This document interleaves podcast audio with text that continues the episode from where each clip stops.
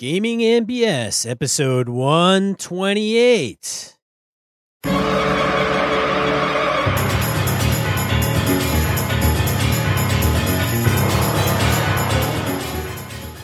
Welcome to Gaming and BS, a tabletop RPG podcast. I'm one of your hosts, Sean.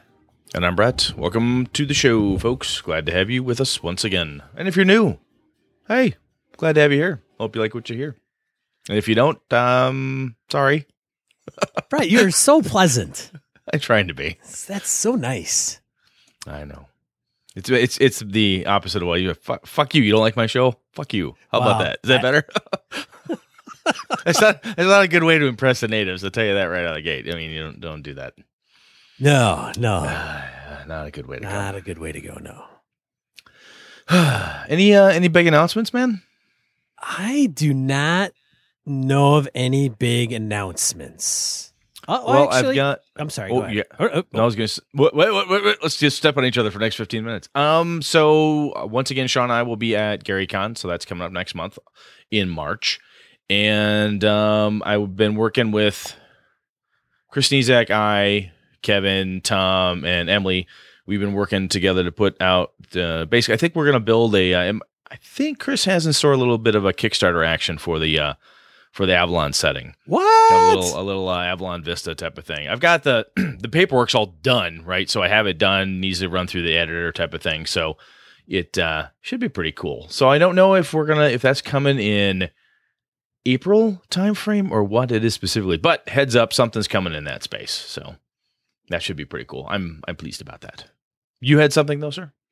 I was just gonna say that um, for for Gamehole Con, just to update folks on what's going on over there. Gamehole Con, visit gameholecon.com for more information. It's a gaming convention held in November, the first weekend here in November. Uh, some of the guests I wanted to touch on because I think some have changed um, over the last couple years. So some of the ones that you will recognize, some of them um, you may not know, but uh, anyways, there's um, Jolly Blackburn from Hackmaster fame and Yep. Knights of the Dinner Table. Knights of the dinner table. Yep, he's been there before. Zeb Cook is going to be there. I wonder who that is. Zeb. so for those of you that don't know Zeb, he's the one that was uh big, I think he was like the lead on second edition, right? Yes, David Zeb Cook. He's that name was everywhere on my second edition stuff. Uh David Ewalt. So if you're not familiar with David Ewalt, he is the author of Dice and Men. And then of course we've got uh the regular Shit, he- I gonna have to get him to sign my book. I'm looking at my shelf here. Uh, yeah, I Yeah. think I got a copy of that one. That's a good one. Jeff Grubb. Another no name. Where do they get these people? Nice, right. Uh, let's see who else. Uh, Pat Kilbane. Do you know who Pat Kilbane is? Pat Kilbane. No, I do not. He was a, like an idiot. He was sta- a star on Mad Mad TV. yes. Okay, that's where I know the name. Very tall individual, Yes, very tall. and Yes. uh, he has taken. And he has. He's a gamer. He has been a gamer. He was at Gary Con last year briefly, running around with a camera crew because I think he's kind of filming a documentary of some kind or a film of some kind on role playing games.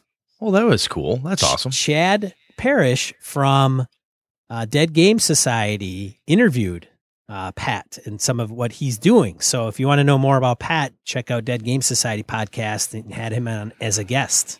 If you're not listening to Dead Game Society anyway, I mean that's just a good thing to listen to. By Yeah. and large, those are good people. Uh, looks Oh. like Marc Miller's coming back. Holy shit!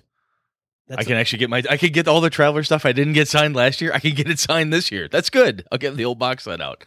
Oh, thank God. Okay. Doug Niles, All right. Larry Elmore, right? Larry Elmore, uh, Robert Schwalb, and Monica Valentinelli. So Monica is local, and she's done a lot of work on some of the Margaret Weis IPs as well as uh, Vampire Masquerade and Yes. with Onyx Path, uh, Mhm. and even before that, and uh, and an author. She's done all kinds of stuff. So I assume guys like Matt Forbeck will be there again. He just he's out Milwaukee way. This is like He's down in Beloit. Beloit. Oh, I'm sorry. This is like his back. This is like his backyard practically. Yeah. So Matt Forbeck. Yep, he's going to be there. I love seeing Matt at Gamehole Con because we always get drunk together at some point. At the at some point we have we have a few and have a good time. So Matt's a great dude. They got Shawn Merwin coming back. That is cool. Shawn the Wizard Merwin. He, he they all he's a part. He's part of Encoded Designs, right? Or is he? Not? yes, he is. Yeah. He- yeah, yeah. Shawn Merwin, part of Encoded Design, Baldman Games. You know what this means is last time Shawn Merwin came, I was able to convince Chris Sniezak to show up and crash in my hotel. I might be able to get this. I might be able to get Chris back again. There you go. That could be good. So that All is right. that is only one or a few of the four, one, two, three, four, five, six, seven, eight, nine, ten, eleven, twelve. 48 guests. 48, man. As Alex, I'll tell you, after running a much smaller budgeted convention of EverCon, we had a handful, which was a handful to deal with, and um, we were very fortunate that it wasn't very expensive for us, and we don't we don't have it have quite the budget and stuff, and people were very kind. But I tell you, man, Alex and the boys, they have no respect for their pocketbook. I don't. I mean, I don't think. I don't think that they. I don't. Yeah. Anyway, that's cool. That's. I mean, this is one of the reasons why Gamehole Con. I mean, I'll ramble for a second here, but this is one of the reasons why Gamehole Con is so fun. It's got it's small con feel. It's very intimate. You get to see these folks. We've talked about this many times. Just nothing but gaming, gaming, gaming, gaming, gaming. Oh yeah, and there's special guests roaming the halls, and it's not that big a building. You're to bump into these folks. If you're there and you really want to see Matt Forbeck and give him to sign something, you'll see Matt Forbeck. He'll be around all con. Same with Ed Greenwood shows up every year. He's to be there, you know, unless unless health or something. His wife perhaps might keep him away, but otherwise, he's one of those people who's always at Gamehole Con. It's just awesome. Yeah. So another thing that Brett failed to mention was that like all the guests are required to run a game. Now I don't know about the artists because they're in the artist alley, but a majority of the folks that are coming, Frank Mentzer and everybody we mentioned, typically, I mean, I got to think that Monica's gonna Monica's gonna run a game because she's run games before. So I mean, you're gonna you're gonna have the chance to play with all these folks. Yes, absolutely. Which is just awesome. I mean, and as Alex t- has told us before, he's had people um, like Jen Page and other people like, well, wh- what do you want me to run? He's like, run a board game, host a card game, whatever you want to do. Just give an opportunity for for um, fans fans of you, fans of the convention to get there, sit down, and hang out with you for a few hours and just play a game and have fun. That's right. It's really cool. All right. That's all I have to say. So make sure you get your ass to Gamehole Con. Uh, register. A- a- event registration, I think, is coming up in April. Um, as we record this, it is February 17th um, in, a, in the day of our Lord. I think that's about Yes. the most religious I'll get. on this show anyway. Oh, and uh, just as a quick aside before we get into random encounter, Sean and I will be doing um, games under the gaming NBS banner as we did last year. We're coordinating how we're going to work that with Alex, how much table space we'll have, what will be available, and um, we'll be reaching out to game masters we had last year, people who, who wanted to play but couldn't get in or run, excuse me, and couldn't uh, couldn't get in. So uh, we'll do our best to try to coordinate something again this next season. Yeah. All right. right, man, Let's get into random encounter. do it. Random encounter, emails, voicemails, comments from social media, and folks that like to call BS on occasion. Go ahead. Oh, we have a voicemail. We do. The henchman. Hi, Brett and Sean. It's the Goblin Henchman here, ringing in again. Um, just finished listening to the episode on dragons, which I uh, heartily enjoyed. Um, before I get into that, I just want to say I've been listening to the Streets of Avalon podcast, which you're DMing. I've uh, got up to episode three and have to say I've uh, really enjoyed it. I think um, invariably when I've listened to actual play podcasts, uh, being a cantankerous soul or something, I just find that I get irritated by somebody. There's a bombastic player or the DM does something ludicrous and gives a powerful item away and it just kind of destabilizes the whole game.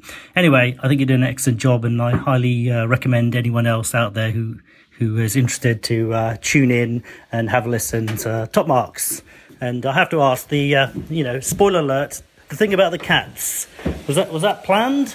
Or is that a uh, was that something that was totally improvised? Just curious. Um, I'm only on episode three, so the thing with the cats hasn't fully developed if it's going anywhere. But I just just slightly curious about that. And um, just quickly on the dragons, I think you're you guys have nailed it. I probably shouldn't even waffle on like I normally do about the episode, but um, I think you're right. I think dragons need their own mystique. They can't just be um, sort of straight out of the tin. Here you go, dragon fight dead, we win, harumph. Um, I think when I back in the day when I was running my AD&D campaign, um, I had my, my group, which were only about fourth level, stumble across this big heap of treasure in a cave, and they were all the the group were sort of mentally counting the gold and discuss, you know, mentally divvying up which who's getting which magic item. When I said, said, oh, and, and by the way, in in the middle of the horde on a platform, you see a two headed black dragon, and the sort of the uh, the WTF moment was uh, quite quite extreme. I think the adrenaline just pumped straight away. They all uh, did the double take, and uh, then they had to decide what they were going to do about it.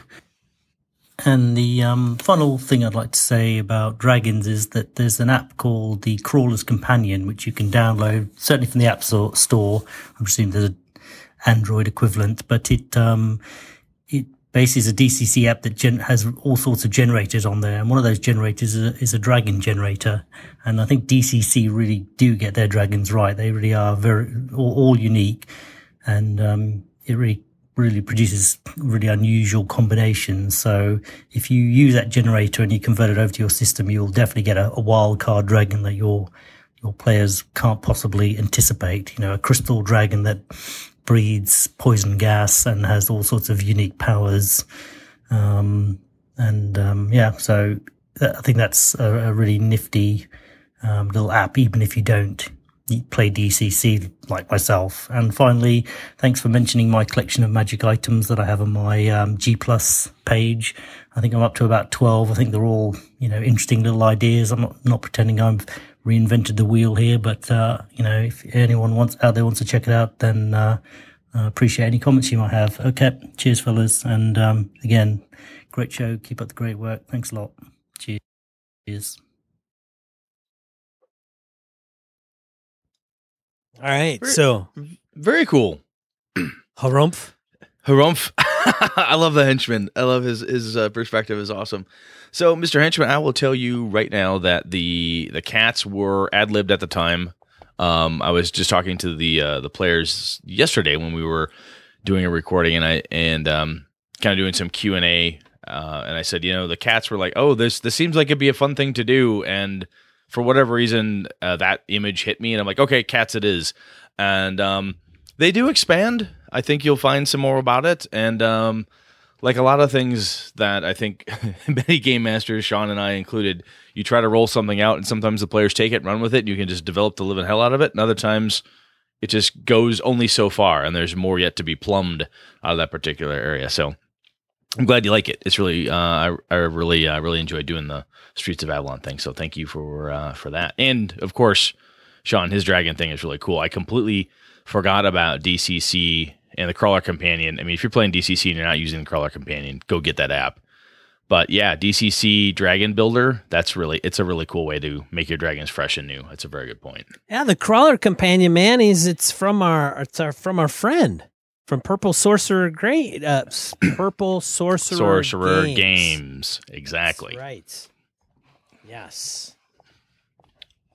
Cool. And all right, so the Mongrel, Pure Mongrel updates us on getting experienced players to play a new game. Um, in regards to feedback given on episode 127, yes, says the Mongrel, I was asking how to approach learning a new game as an experienced player. How should an experienced game master approach it? How should the player, beyond just keeping an open mind? Um, recently, our group tried Edge of the Empire after I read the beginner book. I was convinced my players would hate it. Weird dice, narrative dice results, etc. Apparently, his players are just like me, Sean. Um, anyway, they absolutely loved it and are now building their own characters. They haven't jobbed theirs out like I did. Um, do you feel that if we had, um, do uh, I do feel if we had played using just the core book, it would not have been as good as an as an introduction. My bias for D6 Star Wars and Savage Worlds may have been tainted, may have tainted the way I presented the rules. However, the way the beginner box adventure was laid out, it did a good job at introducing the rules at just the right pace. Fantasy Flight Games have done a great job on their beginner products. You know, I have I've not picked up the box set for that. I was at one of my friendly local gaming stores in my hometown, Johnny C's, and he had like three of them on the shelf, but I was looking for something else and I wasn't particularly in the market to grab it. But I think I'm going to get it. I have heard nothing but good about that. Sean, you've also told me about that, how the beginner box set kind of that first adventure does the thing that a good introductory adventure should do is walks you through the various ways to use all of the mechanics, or at least the bulk of the core, through that adventure.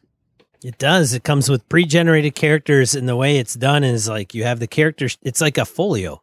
It's like uh, you know, three three pages, um, and outlines the front page. Well, you you open it up, and then there's the main character sheet, and it's got breakout in the margins for dice and symbols, I think, and if I remember correctly, and then the character sheet and some of the highlights of the character sheet and what it means.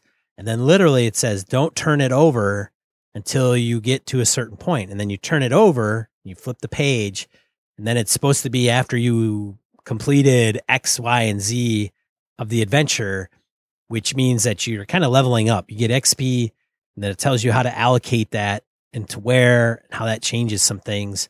But it also talks about like the game master so it's like, Game Master, read this manual first. And then once you're done reading this, then you can start reading this. And it's very um, step by step. So it's not, and it's not insulting either, right? Uh, it's really hard to explain over audio, but it is. It's a it's a great. I'll tell you what you just said there is important because a lot of times, I think this kind of gets to the mongrel's question, like how do you get an experienced player or experienced game master? Sometimes those of us who've been playing since forever, you know, even Sean took a break from it. But he's been playing a long time. If you pick up a game like, oh, yay, very rudimentary. This is built for um, a 12 year old to read and figure out how to do it, blah, blah, blah. It, it, if it feels pandering to you or it feels juvenile in some way, it does, it's not going to sing the same way this does. I've heard nothing but good about this. So I'm glad the Mongrel liked it as well because I honestly from what he has sent to us when I've seen him posting, the man's a connoisseur of games. So the fact that he likes it at this level is a good sign to me. All right, uh, moving on. VC emails us about dragons. Hello, my friends. I have not written in for a while and figured it was about time to share in the BS. Dragons and games, where to begin? Dot, dot, dot sound effects uh, for for immersion yes. purposes. there you go. Yes. Okay. Dragons in games are a creature that I have not really used in my games. When I first started DMing, I thought, I thought, I th- through. Oh my god, VC, you're killing me. DMing, I uh, DMing. when I first started DMing, I threw some red wyrmlings into a mass free for all fight that my players were just happy to escape from and didn't question their presence. Later on, when I became more comfortable with RPGs, I created a group of NPCs that were all half dragons of different colors and sailed around in two separate dragon themed ships. The idea being that each ship, having a mix of dragons, were both neutral in their actions and therefore, therefore always willing to assist my players in just about whatever they wanted to do if they found the ships but never as the big bads of my games. I think there are two reasons why this is. The first, Brett touched on upon uh, in the show, and Shane F wrote in about, which is that dragons are a very powerful entity that demand respect. Not just because its name is in the title of one of the most popular role playing games and thousands of other titles in the world, but because they are a force of nature. To play a dragon correctly, there is a lot to consider when it comes to story dynamics. This is not a creature that you just walk into a cave with and kick around for five minutes. These creatures are set up for the long game, meaning they are prepared for everything.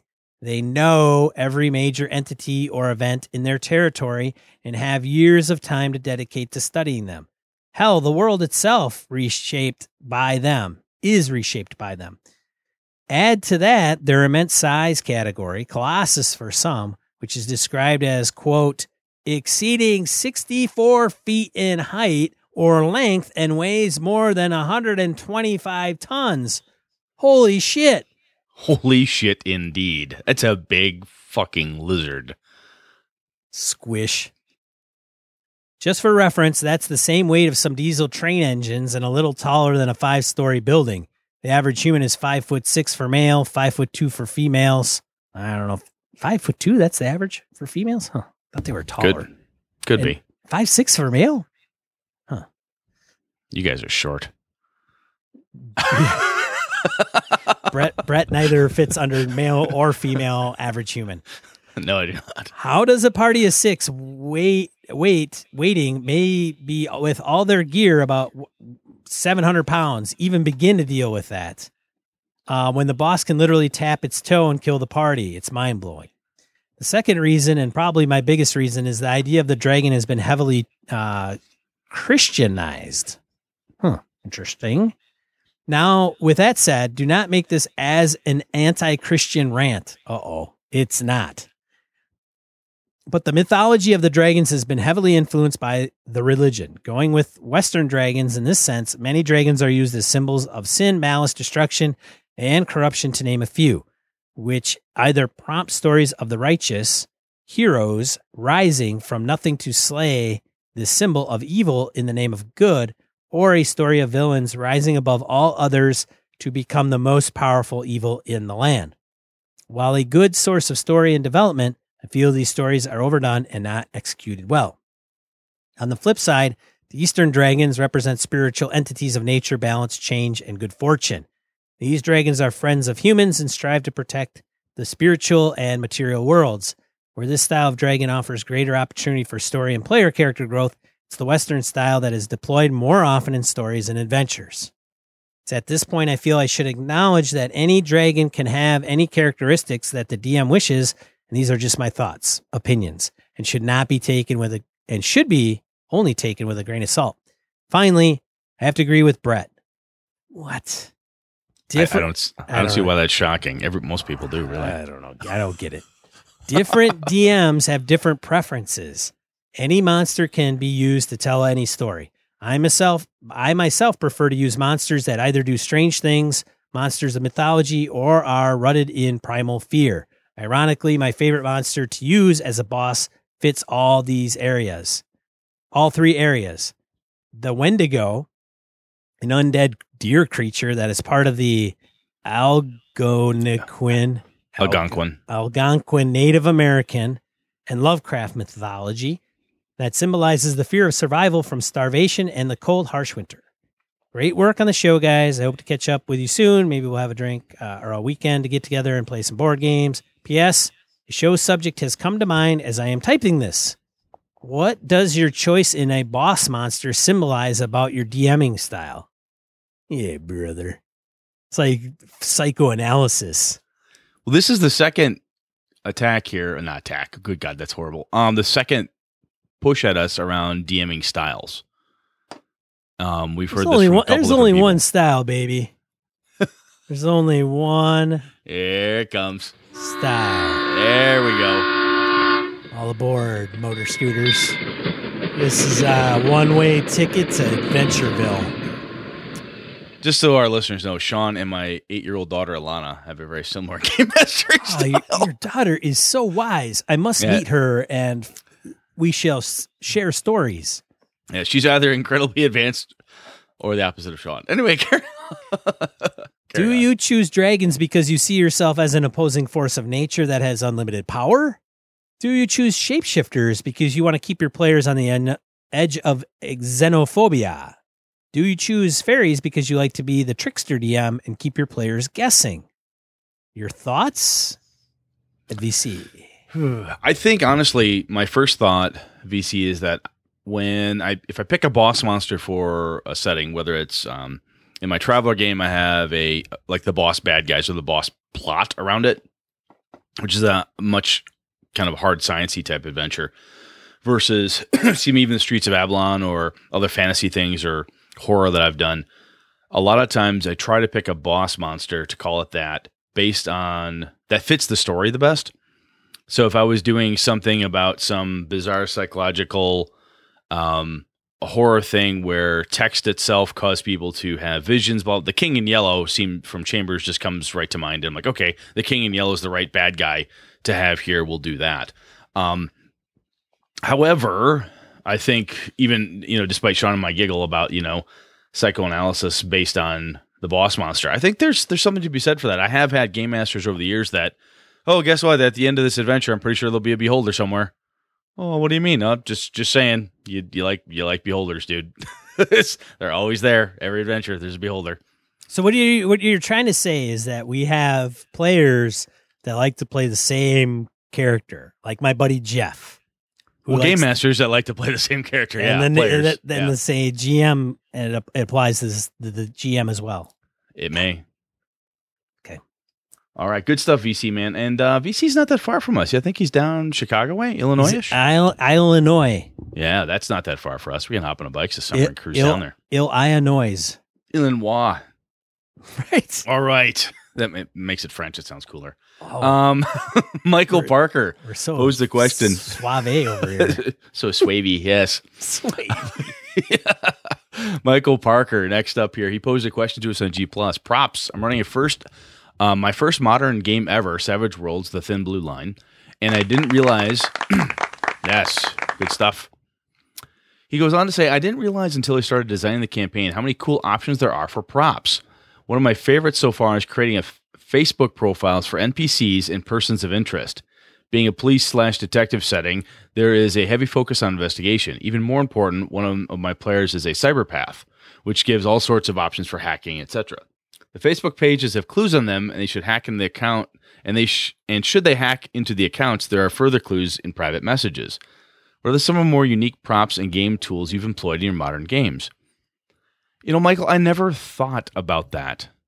Have basically doing what a lot of doing what a lot of trolls do and just uh, create a couple fake Facebook accounts, a few fake G Plus accounts. I did a thing with uh, I created some. At one point, I had some fake Gmail accounts. This is before G Plus, and I sent. What, Sean's looking at me like, "What? What? You've done everything?" is Hey, that the let, face? so just hey, so we don't get sued or encourage this, it's probably against the terms and conditions of those particular platforms to not to set up an account that isn't actually real. Just saying. well, fuck Well, I'll just- Brett. So, hey, I mean, I don't think the Facebook police are going to come and like arrest you, but I'm just hey, for the sake of the podcast and to keep the lawyers off my ass.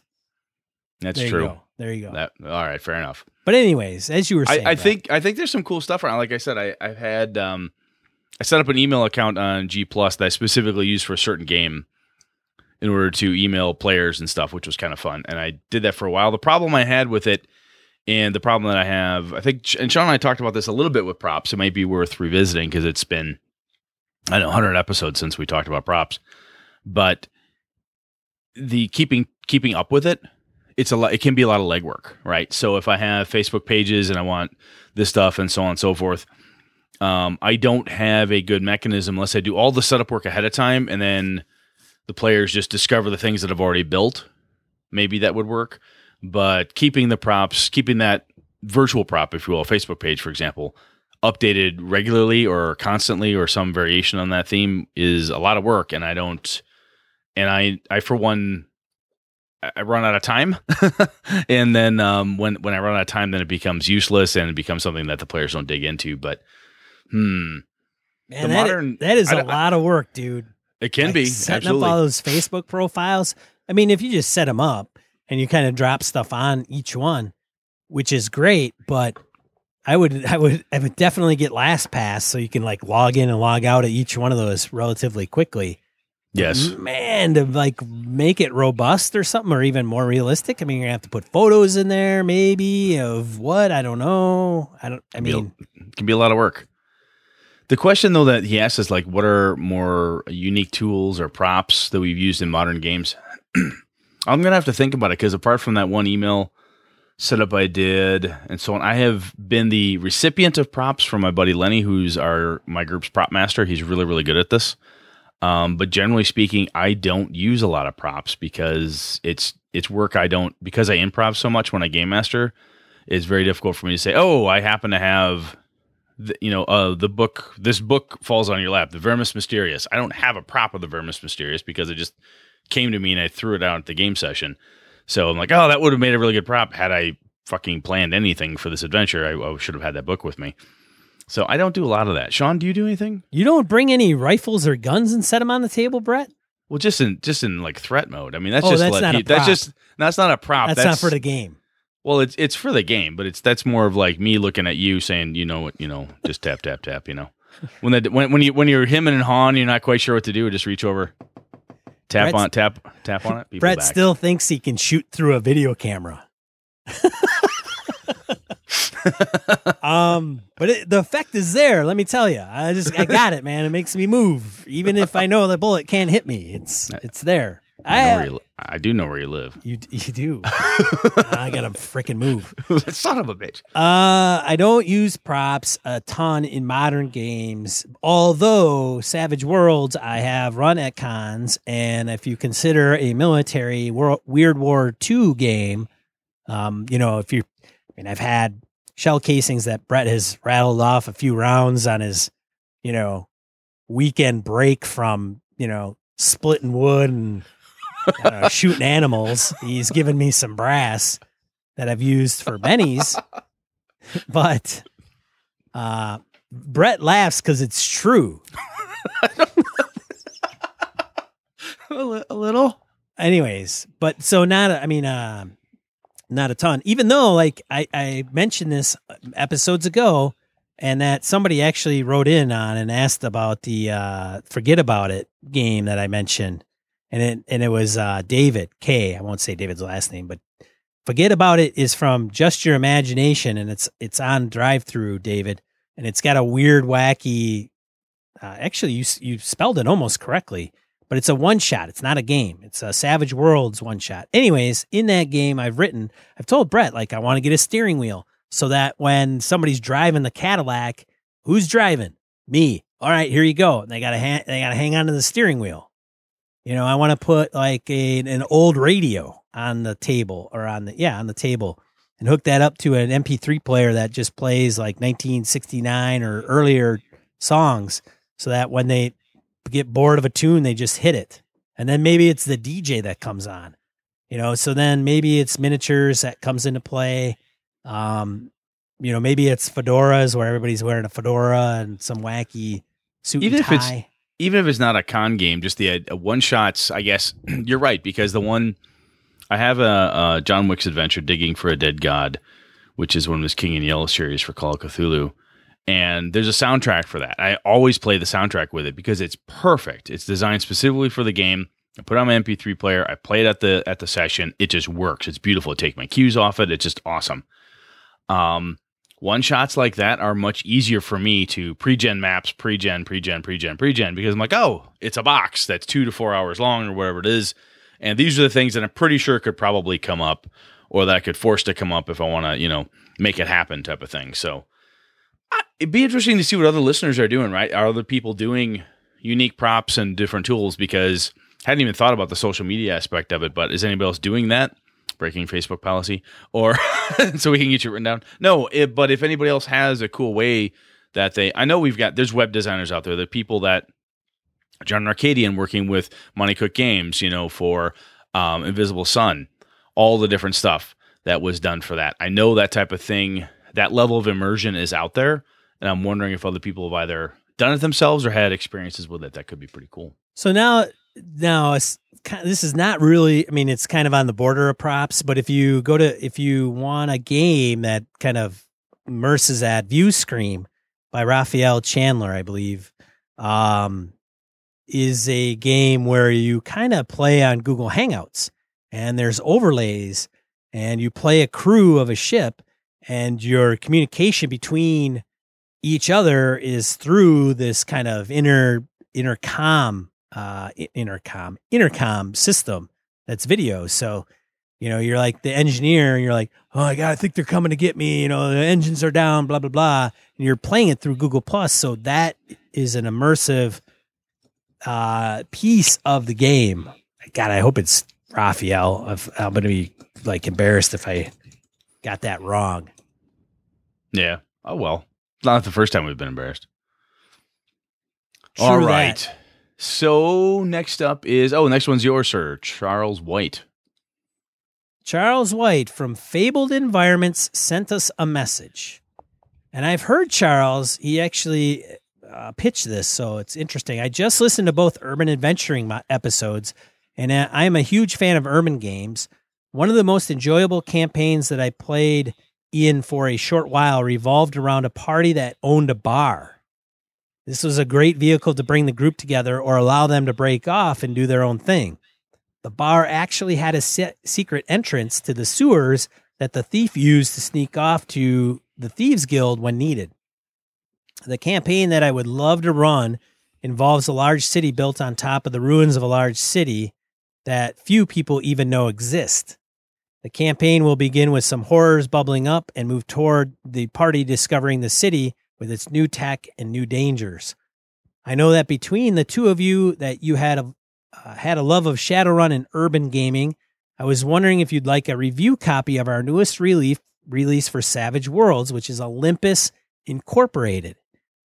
And I know that uh, Charles has been on a podcast here or there, and he's talked about World um, Olympus Incorporated. It was a Kickstarter, so I got to imagine that it went well, and and he's got it now. Um, the quick pitch is modern day demigods and mythical creatures battle in the shadows. Olympus Incorporated combines the cyberpunk cyberpunk genre with modern espionage and urban fantasy.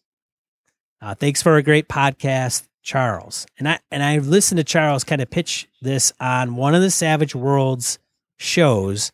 I don't think it was one. Uh, I don't think it was like the Savage Blogger guys. Well, it could be Christian in them, but I know that he's been on a couple, and it was an intriguing setting uh, for sure. If you like cyberpunk, you got to check that out. Thanks, Charles, for writing in. By the way, Yeah, absolutely. No, that sounds really cool. I the the hmm, the cool part that Shadowrun has for me is it has a touch touches of the fantasy because I like my sci-fi to a point, but I'm more of a fantasy guy than I am a sci-fi guy.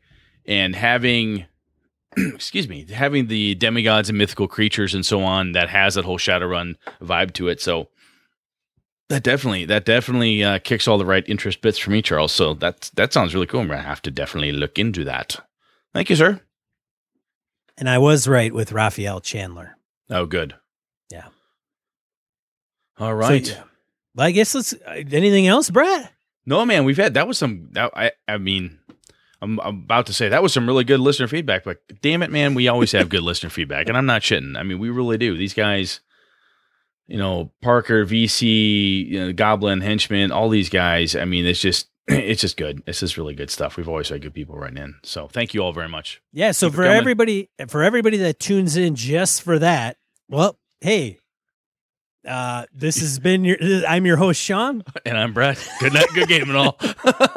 Let's get on to the main topic for those that want to keep keep going.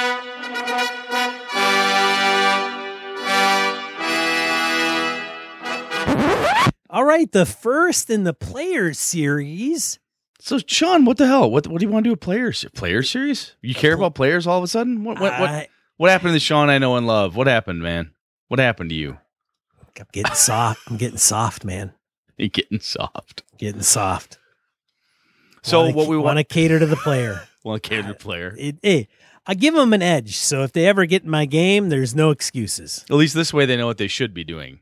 Here's your tic- right. Here's your ticket, motherfucker. Sit down and play your character. that's that's that's what Sean wants to do. All right. So what we want to do basically is um a series. When when Sean and I say series, we're not like this isn't going to be it for the next twelve shows. We're going to sprinkle this in throughout our our usual BS and just kind of talk from a player focused perspective.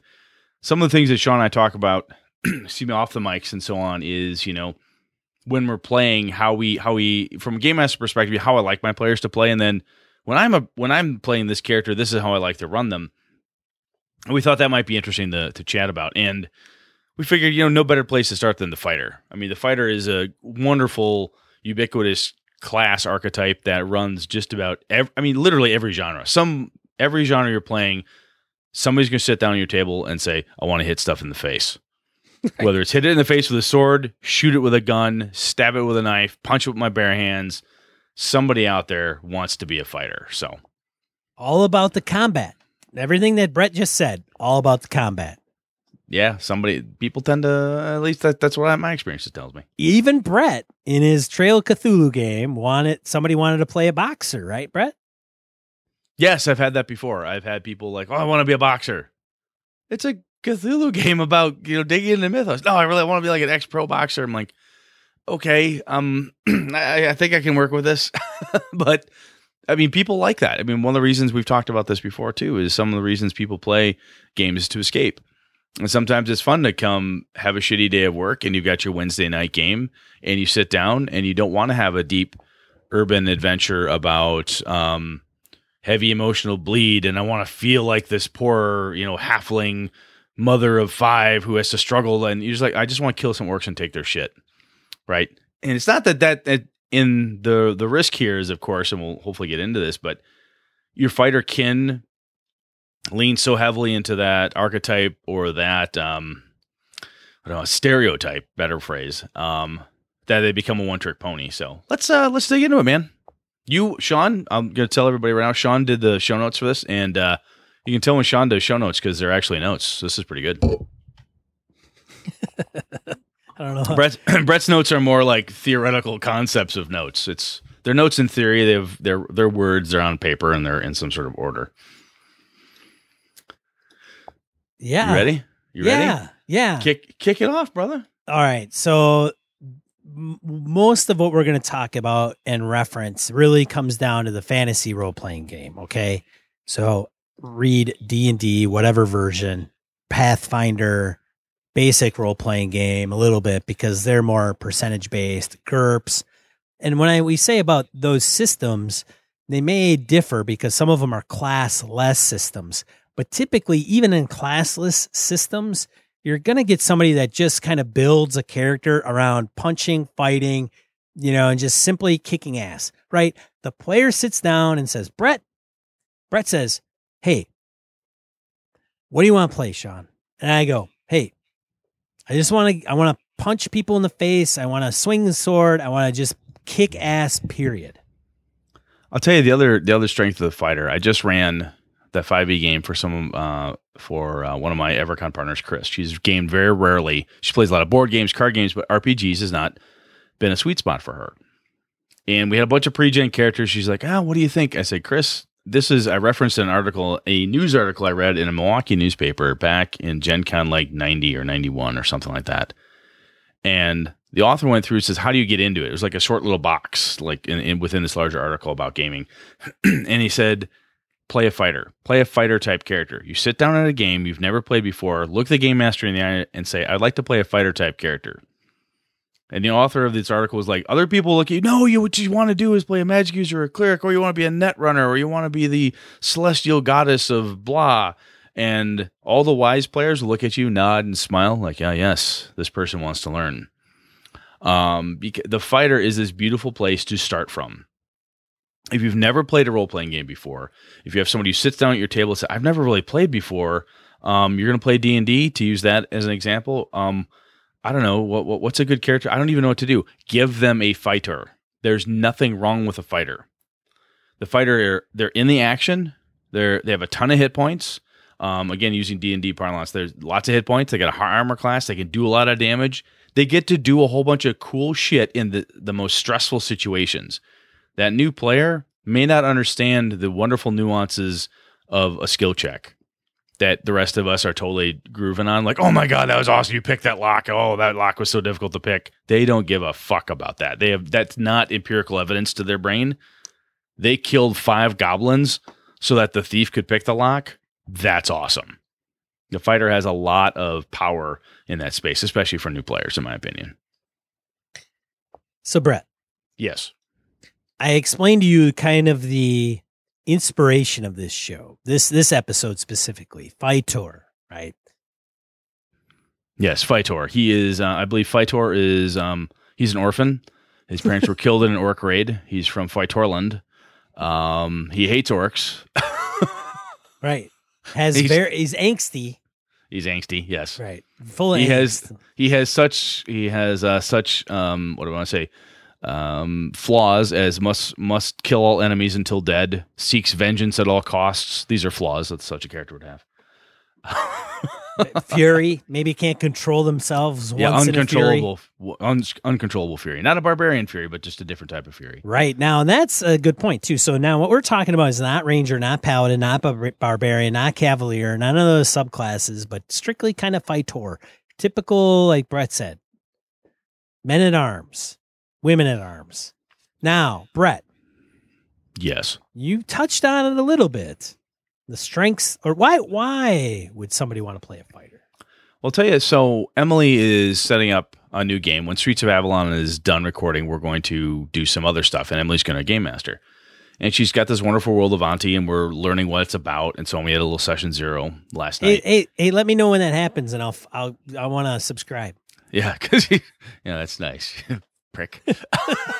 hey, Brett, when, when are you not talking? Good, I'll, I'll listen to that one. Uh, Anyway. Brett's at the DM helm. Uh, So, fucking I hate delete. that guy. I've been been there, done that. Click.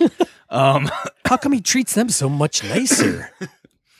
So one of the reasons that I like playing fighters is, and that I want to play a fighter in this game, is for kind of what I just mentioned. Is I want something that's very simple to play. When I'm a player, I like um, at this point. I didn't want to after coming off of um, Streets of Avalon as a game master. Like, oh, I had a lot to juggle and think about. I want something pretty simple, pretty straightforward. well, It's right there. what is simple, Brett? I don't understand. What is simple? I don't So- understand. is it exact- everything simple in RPGs? So allow me to uh, illuminate you, sir. Um, few subsystems, right? I don't have to deal with a lot of magical spells, components. There's not a lot of thieving skills. I don't have to worry about turning undead. I don't have to worry about that stuff. Um, my job as the fighter is, you know, punch stuff in the face, keep everybody else alive. My job is to be the person who holds the line while the the weaker people in combat get non combat stuff done or flee or whatever. And I'm totally fine outside of combat as a as the player of the fighter saying, you know what, I'll take a I'll take a back seat. Let the bard or the mage or the cleric or whomever else schmooze and talk through the the noble's court or whatever. I'll just hang back here looking uncomfortable in my in my dress uniform. Um, the abilities, your strength, your con, your dex, and so forth. Looking at that stuff, it's all physical, physical, physical is pretty much what you're looking at. Yes, you could be a smart fighter. You don't want to be stupid. Um, and you prefer to have some level of wisdom. But as long as your wisdom, your charisma, and your intelligence are in the average ranges, you're fine. You want your strength, con, and dex in that order to be decent. if you're using a system with feats or special fighter moves, they're all, in my opinion, very easy to understand. Cleave, fucking cleave shit. Great cleave, greatly minute. cleave stuff. Well, what does cleave mean, though, Brett? In So, most systems, in most typically? systems means that I cut through the first guy and I move on to the second guy with a free attack. I mean, that's just awesome. you get to do that as like uh, part of the rules. Gets you Yep. get to kill somebody, and then you get to kill another person. Exactly. That's not always the case. not always the case, no. No, right? But if you have that feat or something, you could do that. Yep.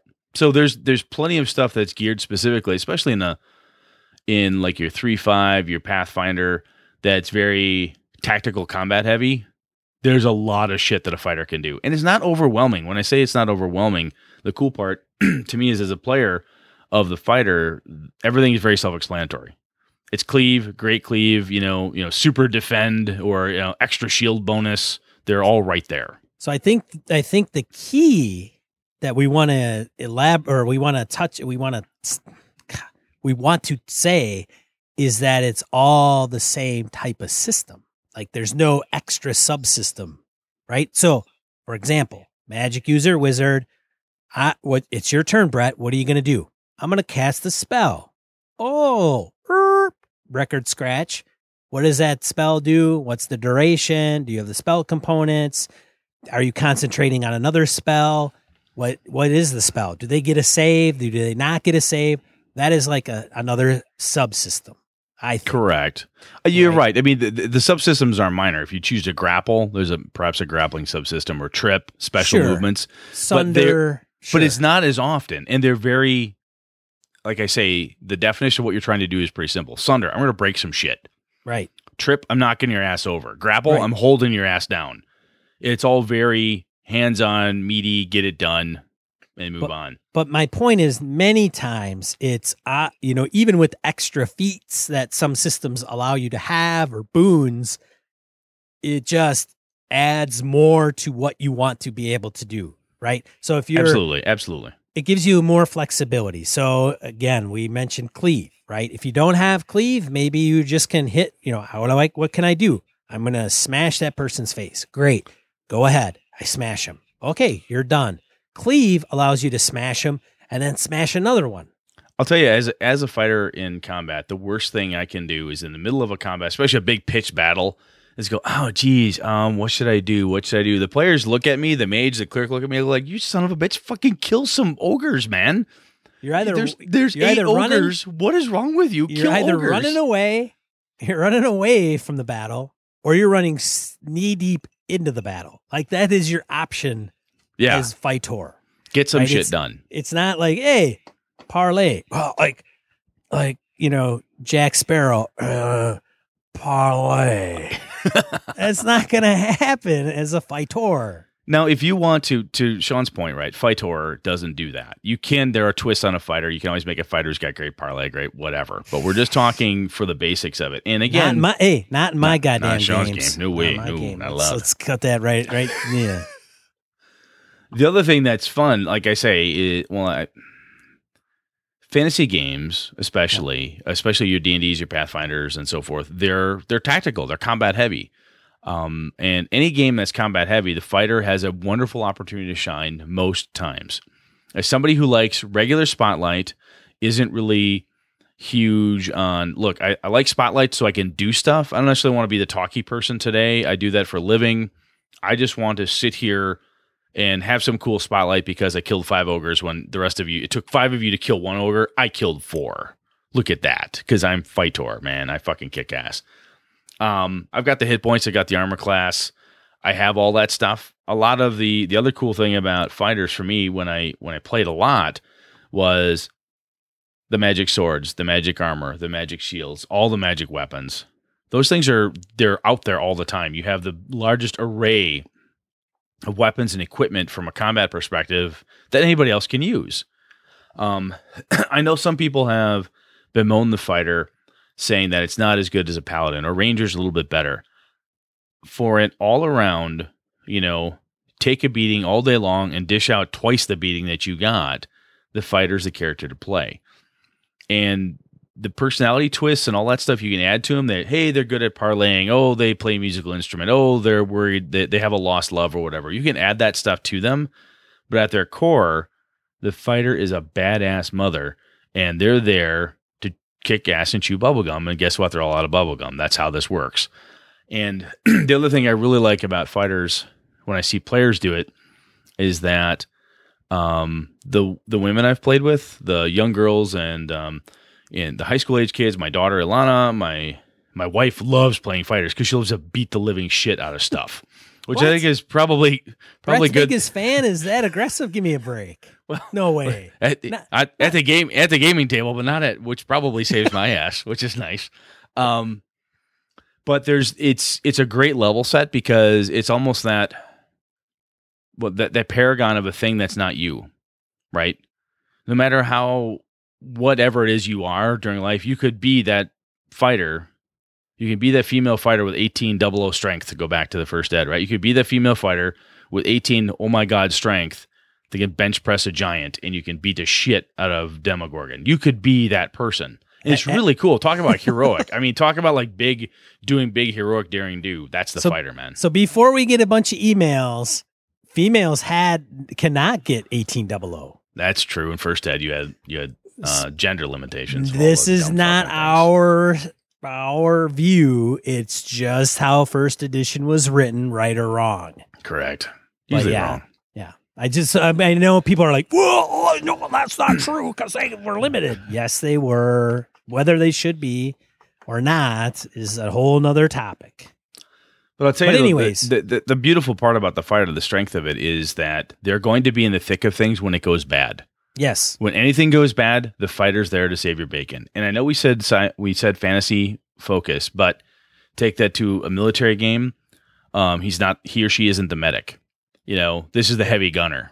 This is the this is the guy who let old painless out of the bag, right? I mean, that's that's, painless. That's, that's Jesse Ventura from you know the Predator movie. That's I ain't got time to bleed. exactly. That's the badass son of a bitch who's there, and you know, it, I can't remember the uh, God. They're the two heavy gunners in the Aliens movie, the second Aliens movie. I can't remember. Uh, But I not love- uh, I her. Hutchins. Hutchins. or- Not what's no, name? I can't remember. It was. It was a very. Hey man, they're coming, man. They're coming for us, man. That- oh, you're all gonna die. that that girl in that movie. She just she kicked. Oh, I Va- uh, loved she kicked. Velasquez or or Vasquez, something. Vasquez, Vasquez, yeah. Vasquez. She was so awesome. I loved her. Anyhow, um, the fighter's just awesome, and it doesn't matter race, gender, wherever it is. Fighters have this wonderful piece, and if you're playing in a fantasy game, fighters also the cool part about it to me anyway is that as a fighter, you have a level of respect when you come into whatever the community is. So your character's going from point A to point B. You're traveling from here to there somebody somewhere may be like, oh, we're afraid of clerics of a different god. Oh, magic is scary to us. You're like, oh, you're a fighter. Awesome. Have a beer. Um, fighters, fighters are those people. Like everybody understands the value of it. And when the fighter speaks, even if that person has, you know, a charisma of eight or 10, and they're not the most eloquent, when the fighter says, that's it, something has to be done, everyone takes note because the fighter is who the fighter is. She stood up and, you know, Emily said, "Hey, this is this is the job that needs doing, and um, we're to go do that." Well, she's the sergeant and she knows her shit, so off we go.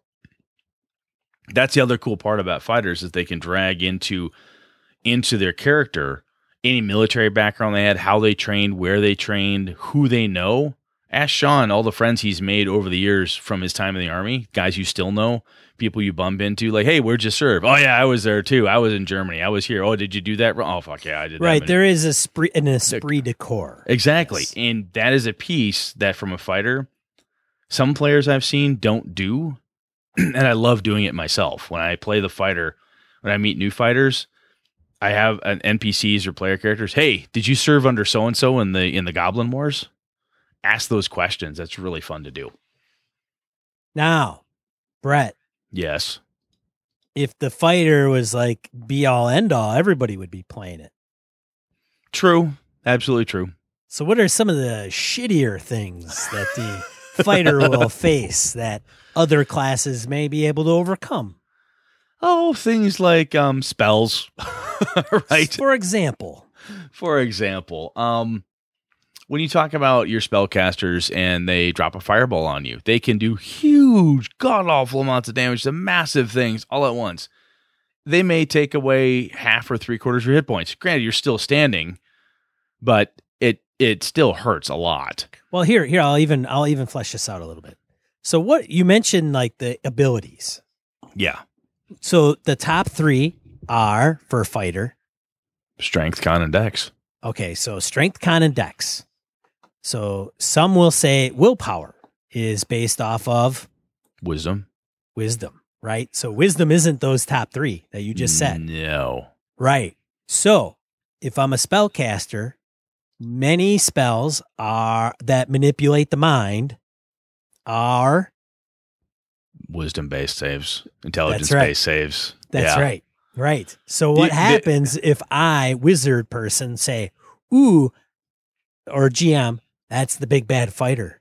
I'm going to throw Charm, charm person. person at them, right? Hey, fighter. Give me a will save. You can if you're not now. Granted, even if you take the mechanics out of it, that piece of it, there is the component of as the fighter, you are a target, right? Sure. Even a, e- whether it's from a spellcaster or a goblin archer sniper or a you know Sathar Sathar laser blaster guy who's like, oh fuck, kill kill her. She's death on two legs. Take you her down. Big, you got a big target on you because you're like a fighting machine. Yeah, there's a reason why you need a fuck ton of hit points and a huge ass armor class, either ascending or descending. You're either like you want like a, the negative five or the 25 armor class. You've got to have all that you can because you have a big target on you. And if you're playing, um, when I play a fighter, I I get into it and say I'm going to go out there and dish out as much damage as I can, keep the party alive, blah blah blah, and I will accept the fact that I'm going to get the living crap beat out of my character every session. It's gonna happen. every fight, every fight, I'm gonna ha- I'm gonna look like Rocky after Clubber Lang got a hold of him. I'm gonna be beaten, battered, bruised, and bloody, and black and blue. It's just gonna happen. And that that's a weakness, right, or a downside, if you will, to the fighter is that you're a target. And if you're the type of player that doesn't like getting the crap kicked out of their character all the time, that's perhaps not for you. But it, it's a piece. All the cool upside, the downside is you're target. You know, Ange's character has laid waste to the last five ogres that came at it. Hey, guess who the frost giant goes after? Ange's character, right? Yeah, sure, Chris's character is throwing fireballs. Doesn't matter. Ange just killed five ogres. Fuck all that. Smack. I want to hit her first, or him, or whomever. I mean, that's what you're going for. The other piece too is, I mean, and I mentioned it before, and you know I've talked about this, is the backseat in the social encounter. Yeah, not yeah. the talkie talkie person. Unless they may some, they may try. They may yep. try right? Duh. They may duh. Or if you spend a bunch of points and you don't have a shit ass charisma you know. I mean a lot of times fighters use charisma as a dump stat. Right. and even even in a point spend game like ah well i don't need a lot of you know schmoozy skill. Right. Well you know you, probably have a low charisma because you got that nice scar right down the middle of your face yeah. And your your eyeballs like glazed over white and you're trying to charm somebody, not gonna happen. It's a challenge, right? Because you can, as I said, you can you can lean on the esprit de corps, like, hey, where did, did you serve in the Goblin Wars? Were you on the Sathar Battalion Praxis Prime? Yes, I was. No, I wasn't. You can have that back, excuse me, that back and forth.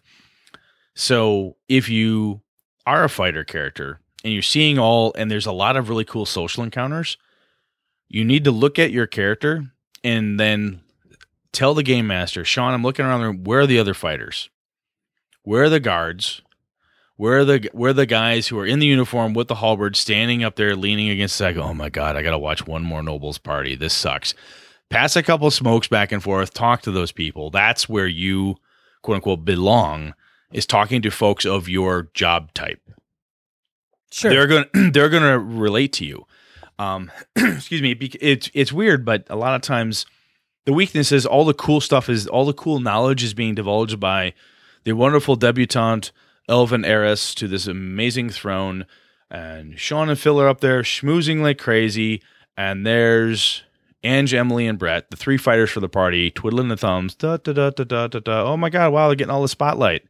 Oh my god, I'm bored you can, as a fighter, flip that and say, who is in my quote unquote class? Who's in my group? Who is, who can I connect with? And then go out and find those people and talk to them. It may be a split second encounter with you and the town guardsman where you sm- swap smokes or hand the guy a you know drink off your hip flask but that's that's how you do social encounters in those environments you're not going to have the social encounter spotlight. You're not going to be the one that pulls all the really kick ass knowledge together. That's not you. Libraries are for for nerds, wizard nerds. Damn wizard nerds. Wizard. So whenever somebody's playing a wizard and you're playing a fire, you can call them a nerd. Yeah, that, and, that goes.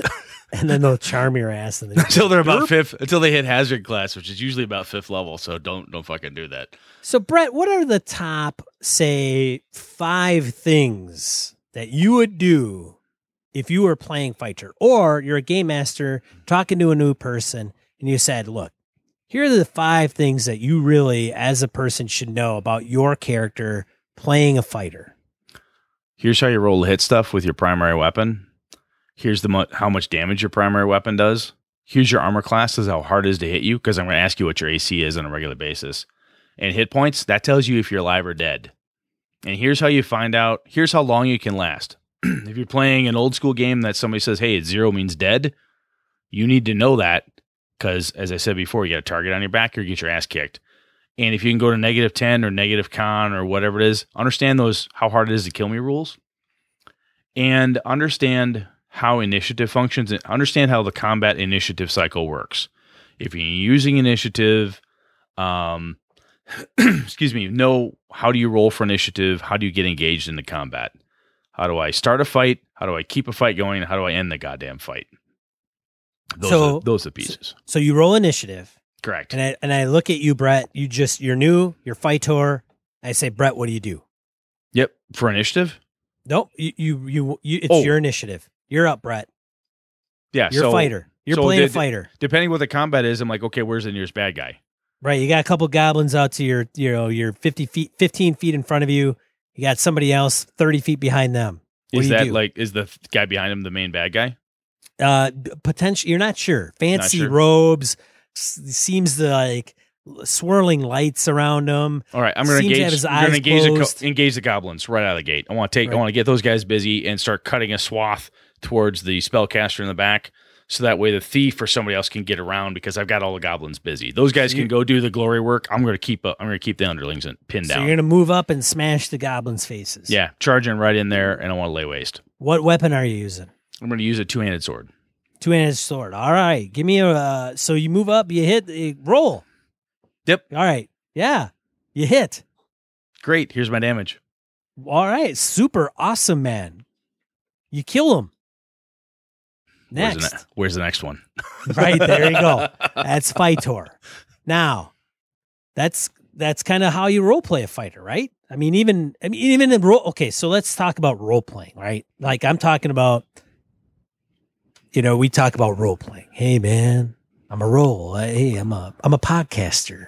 Yeah. Well, I mean, if you're, you're a fighter, you're you're a fighter who's you know, you're um, your what can you do ex- to role play, right? We got the fighter piece.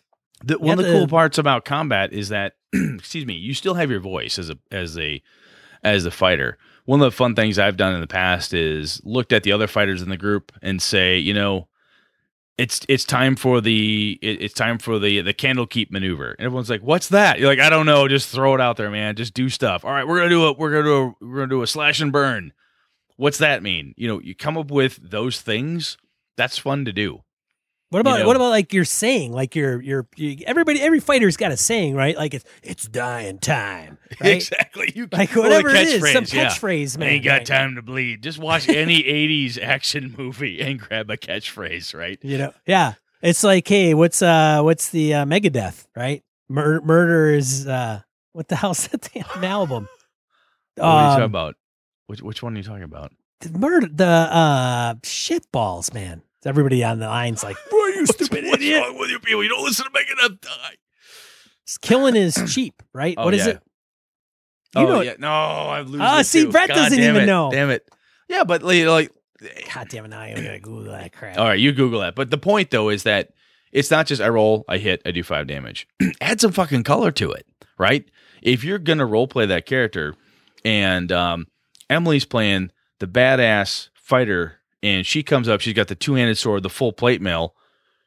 The description of look, I roll, I hit, I'm going for a huge sweep. I a cut between his legs, take both legs out from underneath him. I want to spray up blood, and I'm going to be screaming this catchphrase, you know, catchphrase five. And like, oh my God, you know, that's really cool. If you have an intimidation check, maybe you look at the game master say, does that does that give you an intimidation bonus or anything? Um, but you part of the job for you as the fighter is to make the combat interesting more than I hit, I missed, I do five damage, I hit, 10 damage. Oh, I critted 15 damage. Fuck all that. Put as much color as you can into what it is you're trying to do. When I played this last weekend, Chris is playing the fighter, and she's like, I don't think I can cut through both of them, can I? I said, I'll tell you what, what do you want to do? He says, What I want to do is swing my sword and hit him so I can knock him out of the way so I can get to the bugbear. I said, Do it. You have disadvantage. Give me a roll. And so, boom, she rolls and she rolls an 18 and a 19. I'm like, Holy shit bam, she kills the first one because she does plenty of damage. It just knocks the other one prone, giving her the opportunity to go through. Is that the rule? Don't know, don't care. Just go with it. But that description, add that stuff into it, regardless of what the. It, if you're playing a game system that gives you bonuses for your descriptive, your narrative power, like in a in a dungeon world or a Fate game or something like that, it's just awesome to do. And you get in that habit of describing everything you're doing as gloriously as possible. You're a fighter, man. It's glorious. Get in there. It's killing is my business. Killing is my business is good. And business is good. Or you got the old Wolverine. I'm the best there is at what I do, and what I do ain't pretty. All that stuff. Right, man. That's that's absolutely right, man. Anybody that like just loves the kick ass, take some of those freaking sayings from movies and make them yours. or come up with your own, whatever it takes. I mean, that's that's again, I, those fighters are the fighters I remember as a game master, and as a as a player with fighters who've done that. I'm like, oh, that's cool. Oh, that was Dude, fun. Inglourious Basterds, man. Yes. I want I want me a I want me some Nazi Nazi scalps. And so their role playing was you know, when they're done, man, they they got to collect the bounty. What did what did George Patton say? We're gonna kill Nazis. We're gonna kill them by the bushel. Full. We're gonna rip out their ever living guts and grease my tank treads with them. I mean, that's the stuff you should look at. I mean, when you're when you're when your fighter is up there and there's a small horde of goblins or a large horde of orcs or a big horde of giants, whatever level you're playing at, and the wizards in the background, your fighter stands up there and screams, "Is that all you've got?" And he charges. She goes right in there and he takes out some kneecaps. He's got storm giants laying left and right. You should be instilling fear. And even if, again, if God help you, if you're playing by somebody who's not allowing you to role play and just is like, well, unless the dice tell you you can do it, I'm, you know, I, I feel bad for you. But get into that character and love it. It is, don't be that player. I hit, I did 10 damage. I shot my bow. Oh, I missed. Oh, I, I fumbled. There, I dropped my weapon. I critted. Don't be that. Don't be that dickhead. Don't be that person. that is the worst type of fighter. That's the type of fighter player who gives fighter players a bad name. Oh. I mean, seriously, get in, get into the character, and you can do it, and you can make it as awesome, kick-ass, glorious as you want it to be. You just got to make it happen. And I don't even think we can even go on from there. Well, I think that's it. I think that's it. Die roll. I Let's think do it is. it. Die roll. Moving on. There you go. moving Die on. Die roll. Two to four miscellaneous points of gaming and geekery and inspiration we want to share with you. Brett's got a couple. I've got a couple via some from some friends online, and then we've got a few from listeners. Brett, go ahead. All right. So, in the spirit of talking about fighters, there were a group of Crusader knights that showed up for battle in World War One. No shit. Hey, hail the Templars. Hail the Templars. There's a couple different people put this up there um, in Google Plus. I think it was Mike Hunt. Is he the guy that does all the gangbuster stuff? Mark. Mark. Is that Mark? Shit. Now Yes. I'm losing his name. I'm gonna have to look that up while, while you go. It's Mark. Is it Mark? Okay. Yeah. But they're in this country of, of Georgia. There's this group of people that show. It, this article is awesome. These guys show up and like no shit, they're wearing chainmail. They have buckler shields, flintlock rifles, and fucking swords on their hips for World War One. This is just awesome. They're like they're no uh, this this group of knights. They're allegedly descended from medieval crusaders. Their armor war crusader, mo- um, the the motif of them, it, it's just awesome. The I mean, you talk about role playing the fighter. I mean, that's just fucking kick ass. The other piece. Hey, oh, for the record, for the record, Mark's going to be at game uh GaryCon. that's right. He is. He's going to be running g- gangbusters. Oh, that that. Yep. If you're going to GaryCon, you can play with with Mark on Gangbuster. You play with Mark on Gangbusters. That's what you do. I'm signed up for one of his games. Are you awesome? Yep. Yep. And the other piece, there's no such thing as a fighter who kills like the big bad guy and doesn't want a trophy. So WizKids has, I shit you not, a Mind Flayer head on a trophy plaque. I've seen they I think they've also done like red dragons and stuff, but a mind have. flay a mind flayer's head. I mean, that's just if you've listened to Streets of Avalon, and I've said this before, mind flayers are some of my favorite bad guys. So if I didn't I'd have no idea how much this is, but this is really, really tempting. The, the red dragon was, I thought, like 80. Oh, it might have been like 300 bucks. I mean, it was not cheap, but Yeah, you know, the- Brett, I expect that to be on your wall, man. Those little deer antlers you got back, the little Bambi antlers back oh, there. Oh, now it's on. I would expect, uh, Mind you Flayer know, head or dragon skull or something. Well, you know, So the release date for this is May 2017, but I'll tell you that just that sounds anyway just really cool. That's uh, again, if you're playing fighters, don't be afraid to take trophies, teeth, There- ears, whatever it takes, man. you heard it from the fighter himself. Over to you, Sean. Your turn. Ray Otus comments on Dragons episode. So thanks, Ray, for chiming in. I, I, I we even appreciate you even listening to us. I I, I thought Ray would have been like, yeah, those guys are a bunch of clowns, but thanks for mentioning my dragons as hoarders idea. So last episode I mentioned how he came up on um, the Discern Realities Dungeon World podcast. He mentioned yep. how his his encounter in dragons would be really cool if it was they were just hoarders. And so he writes back to us, thanks. It's going to be the theme of an upcoming issue of Plundergrounds, which is what he did promote in that episode, which is his dungeon, uh, my dungeon world slash OSR zine. Uh, folks can check that out, the first issue for free at his website, www.jellysaw. That's J E L L Y saw as in S A W dot com. Or he's got a Patreon, patreon.com forward slash Ray Otus. Ray O T U S. So thanks for another great show and for all the time you put into the cast. Uh, show Ray some love. Go and even check it out. I mean, if you're like, yeah, I don't know if it's any good, check it out. And then when you know it, when you see it's good, you know, chip in to his Patreon. Second one, uh, for me, Eli Kurtz has some insight into how he handles session zero. Larry Hollis. Larry Hollis. So Larry was the guy on Twitter, the gentleman who was like, "Hey, I need some ideas for session zero. And so Eli listened to us after we mentioned uh, Larry's call for help and says, "Hey, here's my blog, and this is how I've handled it. Uh, hope it helps." So uh, uh Larry already knows this. He's he's on Google Plus, and I called him into that, and he's like, he didn't even know we mentioned his name. So he's like, "Oh my god, I miss a show, and so he hadn't caught up yet. And now he's like, "Oh, okay, yeah, I'm gonna, I'll check that out." So I'll tell you, I've I've looked at this. I've looked at Eli's. Uh, but it's a quick read, but I'll tell you what, there's nothing but gold in there. So give it a shot. Look at it. It's it's all good stuff. Is anything like Sean and I put out, or anybody else from a game master advice or player advice perspective? If you find one nugget, that's great. Take it and run with it. Turn it in whatever you want. But um, Eli's got some good stuff out there. So thank you, Eli. So from other listeners, Brett, you want to start? The Pure Mongrel. He tells us about a Judge Dredd RPG that's coming. Link in the show notes. Um, I love me some Judge Dredd. I remember him uh, back in the comic heydays of my late 80s, early 90s comic collecting. So that's really cool.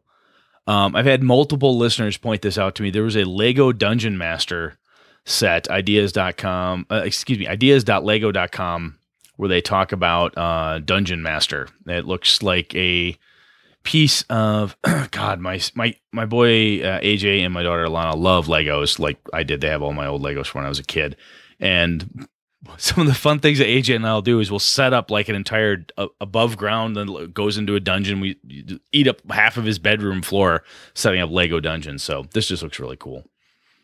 Um, what was? Are this? you gonna? Are you gonna keep going, man? no, I was gonna say these are yours, man. I don't know these. you you take. I I put those. I was gonna say I put the first two up. I think these are yours, man. You go. Chris Sniezak of Misdirected Mark, Encoded Designs, down with D and D. I don't know. What this guy's just he's all over the place, Brett. Oh, yeah, I mean, if it, well, if it weren't for Chris, there would be no Streets of Avalon. Let's see, there's Hobbs and Friends of the OSR, um, Bandits Talking Games. out of freaking control, that guy. He points out the Tales of the Warrior Princess Kickstarter. So it's uh, check that out. This is uh, we're recording this February seventeenth. If you record, if you go through our back catalog and we're like a year down the road, you know this may be out there on the market and just go out and pick it up. But uh, for those of you just listening in the immediate time frame, check out that Kickstarter. Chris thought it might be interesting that people be aware of it and know about it.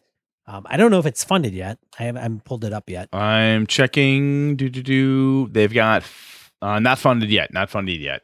They got 19 days left to go. This is one of those pieces that, um, as a father with a daughter who really loves gaming and so forth, this might be really cool. And honestly, the other thing that to not put it into that pigeonhole, this is cool. There's really good stories to be told about warrior princesses, about warrior men, about warrior whatever. It's really cool.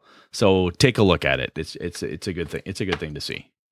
And then the last one I, we have is Bedlam Hall, a macabre Victorian RPG Kickstarter.